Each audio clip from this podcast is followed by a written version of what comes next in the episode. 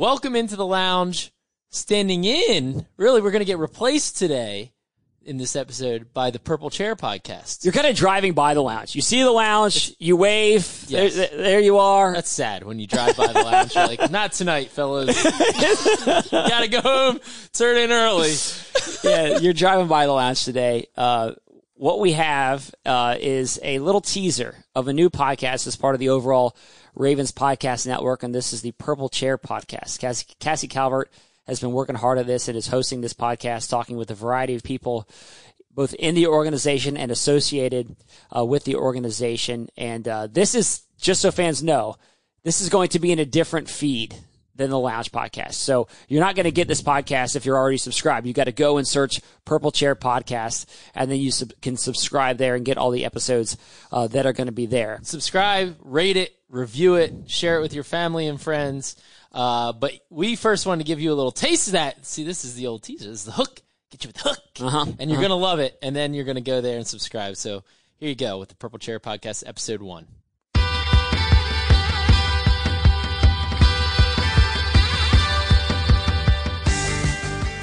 Welcome to the very first episode of the Purple Chair podcast. I'm your host, Cassie Calvert, and I'll be introducing you to the Ravens organization and the NFL in a way you've never heard before. Before now, when you've heard about the Ravens, the voices you've heard from are male. Our head coach, our general manager, most of the media that cover the team. But there are a lot of smart, dynamic women in and around this organization who have really unique stories to tell and fresh perspectives. This isn't going to be women talking about how they cliche, quote, got jobs in sports or proving that they know the game of football. I already know that they know the game. This podcast will be an all access pass to all things Ravens like you've never heard it before. Okay, I'll get off my soapbox now because our first guest deserves your full attention. She's the queen of Ravens Twitter, Baltimore born and bred, and the first lady of the Baltimore Ravens. Here's Lacie DeCosta, aka Mrs. EDC. So, first of all, I think Ravens Twitter is going to lose their minds when they find out about this one. They're going to be so excited. So, thank you for joining me. Oh well, my gosh, this is this is an honor. I'm psyched to be here. we throw this expression around a lot here, but I think you really epitomize this more than anyone. And it's the football is family, the Ravens family. We talk about those cliches a lot, but your family has really intrinsically been tied to this organization. And we'll get into that a little bit more later. But 1st let's start with the obvious. Obviously, your husband is a general manager, so it doesn't really get closer than that. So we'll start there. How did you and Eric originally meet?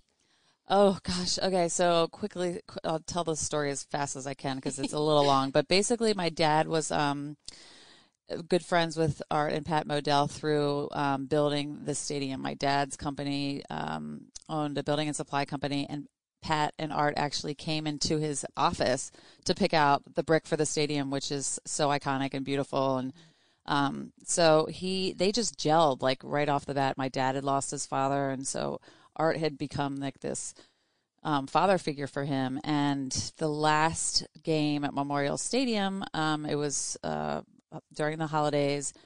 Um, it was my senior year in college, senior year, yeah.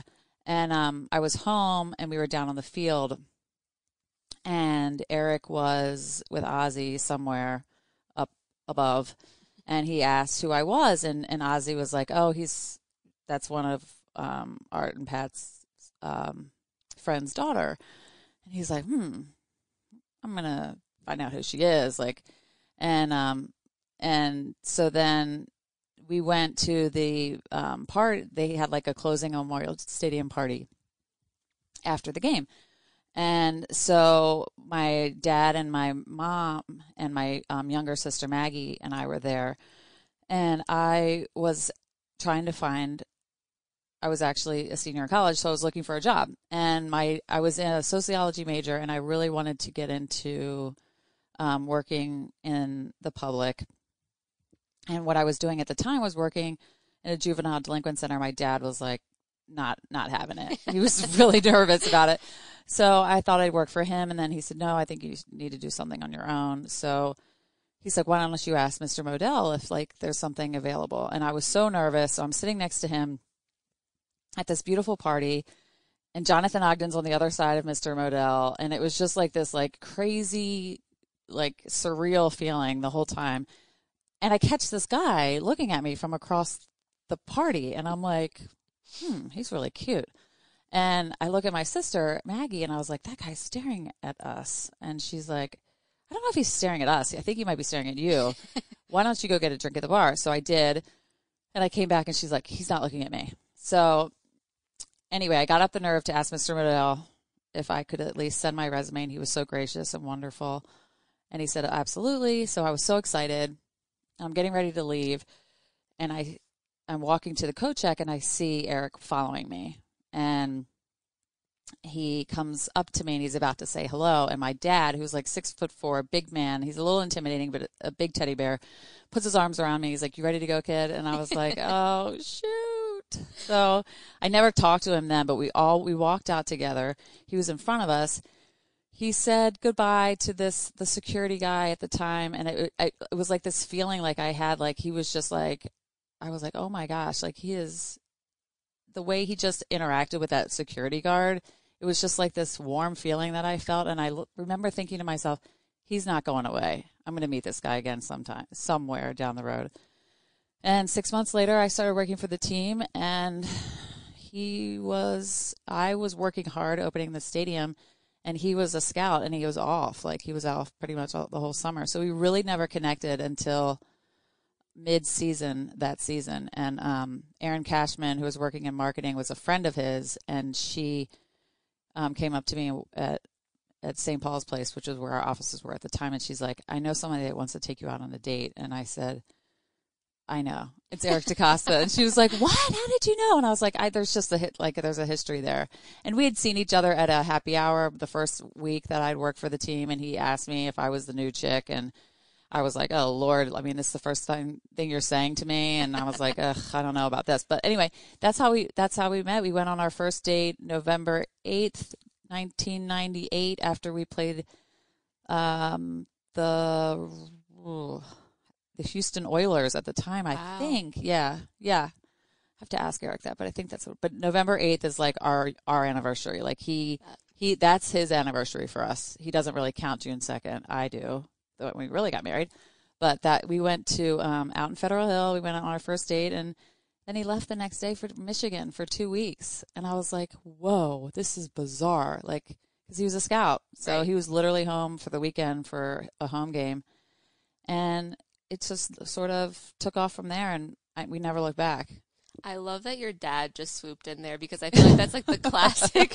like somehow your dad's gonna get in the way of that first interaction. oh my God. Yeah. I mean, it was just like, and my dad was my best friend. I'm, you know, my, he passed away about eight years ago, but he was the biggest Ravens fan ever, ever, ever. Um, so yeah, he definitely, and he loved Eric and just all of the inside and being able to, you know, enjoy the team through him and art. So I think I heard you tell a story one time that Eric actually tr- asked your dad for your hand in marriage during a draft weekend, and your dad was like trying to get the draft scoop, and he's like, "We have bigger, bigger priorities here." yeah, yeah.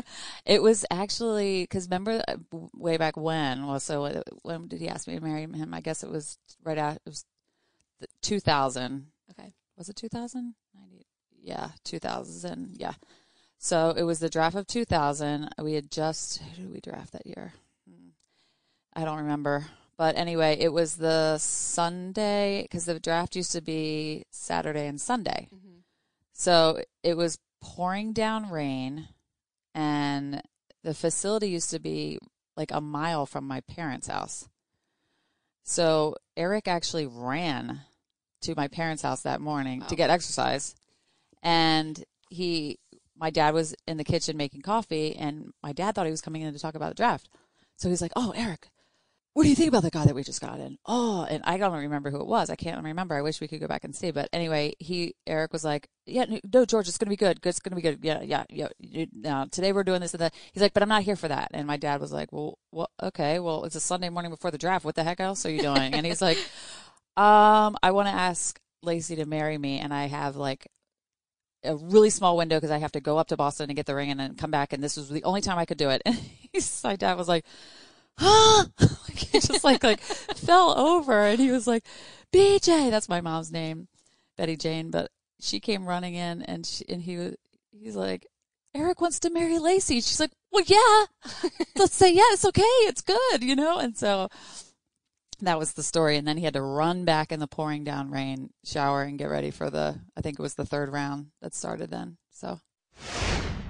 Stay tuned for a season of incredible guests all right here. Don't forget to subscribe and send us along to anyone you think would enjoy this podcast. New episodes drop every other Tuesday. I'll catch you next time.